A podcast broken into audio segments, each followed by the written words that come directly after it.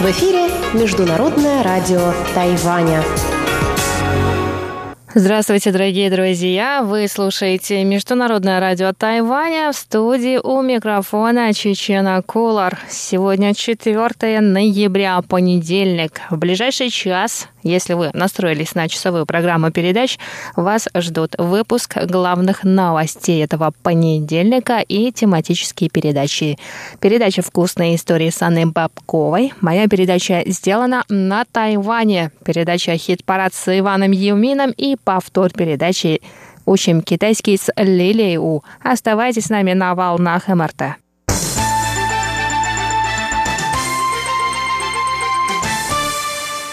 Итак, главные новости сегодняшнего дня. Канцелярия по делам Тайваня Государственного совета Китайской Народной Республики обнародовала 4 ноября меры по дальнейшей поддержке экономических и культурных обменов между двумя берегами Тайваньского пролива. Всего в тексте документа содержится 26 пунктов, по 13 пунктов, направленных на тайваньские компании и частных лиц.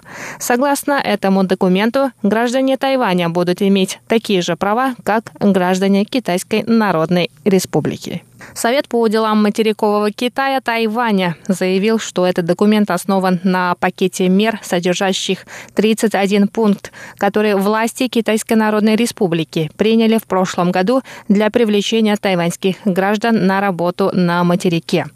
Представители Совета считают, что эти меры лишь кажутся привлекательными для граждан Тайваня, а на самом деле они разработаны для пользы самого материка и реализации идеи «одна страна, две системы». В Совете добавили, что на протяжении долгого времени тайваньский народ противостоит этой идее. Китай, в свою очередь, использует всевозможные меры, чтобы присоединить Тайвань и разделить тайваньское общество. В Совете по делам материкового Китая призвали граждан обратить внимание на различия в политических системах двух берегов Тайваньского пролива, а также на высокую степень риска в материковом Китае. В Совете пообещали уделить пристальное внимание политике властей Китайской Народной Республики по отношению к Тайваню.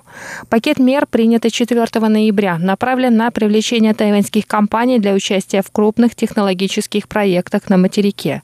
К примеру, в сфере строительства инфраструктуры инфраструктуры для мобильной сети пятого поколения, переработки отходов, гражданской авиации, строительстве тематических парков, а также финансовой и инвестиционной сферах.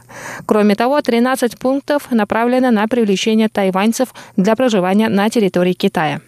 Им будет предоставлена консульская помощь, право на покупку недвижимости, поддержка сотрудничества в сельскохозяйственной, культурной и спортивной сферах, а также льготные условия для трудоустройства.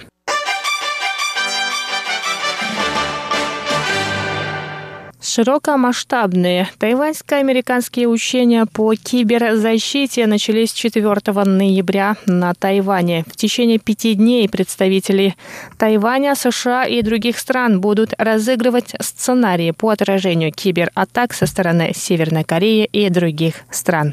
Заместитель директора Американского института на Тайване Реймонд Грин сообщил, что американское правительство очень радо впервые проводить совместные с Тайванем киберучения. По его словам, интернет-злоумышленники могут представлять угрозу промышленности, демократическому строю, финансовой системе и другим ключевым объектам инфраструктуры.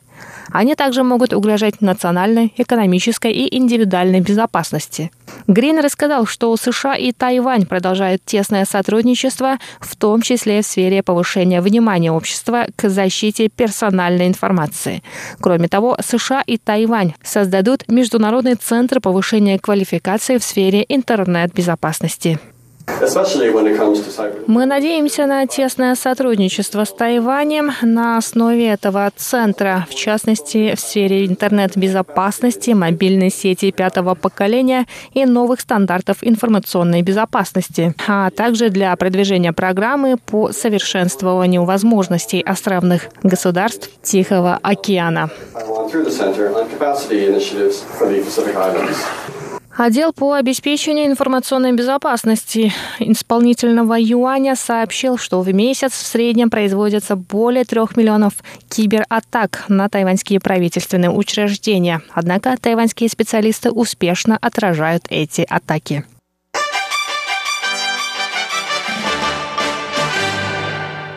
72-й международный саммит авиационной безопасности открылся 4 ноября в Тайбэе. Трехдневный саммит проводится Фондом развития авиации Китайской Республики Тайвань при поддержке Всемирного фонда безопасности полетов.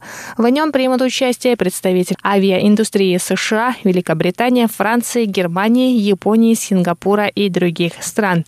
Общее число участников саммита достигает 350 человек. Министр транспорта и коммуникаций Тайваня Лин Диалун сказал, что Тайвань – островное государство, поэтому авиасообщение играет ключевую роль, так как оно соединяет Тайвань со странами Азиатско-Тихоокеанского региона и другими странами мира. Кроме того, Тайвань – важный транспортный узел Северо-Восточной и Юго-Восточной Азии. Лишь в прошлом году международный аэропорт Тайюаня принял более 46 миллионов пассажиров, а по объему пассажиропотока этот аэропорт занимает 11 место в мире. Министр Линь отметил, что для повышения безопасности полетов Тайвань следует нормам Международной ассоциации гражданской авиации и регулярно проводит международные конференции, посвященные безопасности полетов. Лень сказал, что Тайвань в качестве члена международного сообщества продолжает укреплять сотрудничество со всем миром для повышения уровня безопасности, а также для создания безопасного неба. Именно поэтому в эти дни на Тайване проводится международный саммит по безопасности полетов. Лин Дялун также поблагодарил участников саммита.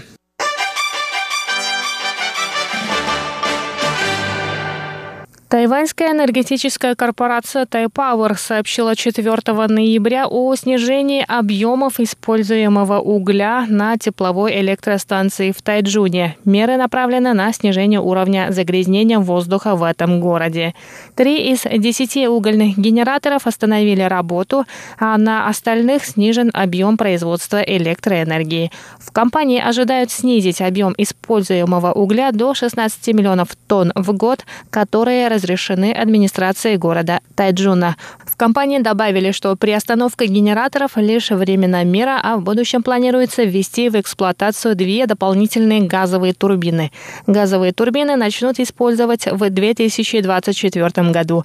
Они снизят уровень загрязняющих веществ на 60-70%.